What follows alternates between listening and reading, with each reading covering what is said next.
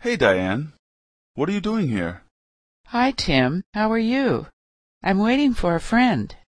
I heard you're going to graduate this summer. Is that true? Yes, if everything goes all right, I'll be getting my bachelor's degree in August. Then I need to start looking for a job. I had to do that last year. It wasn't easy. Do you have any job offers? No, not yet.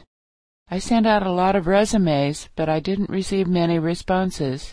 It's pretty hard to find a job right now. What's your major? Psychology. That was my major when I started college, but I switched to engineering after the first year. I think it's easier for engineers to find a job. I'm not sure about that. It took me about three months to find a job. I finally was able to get a job after I put my resume on one of those job websites. Anyway, it really doesn't matter.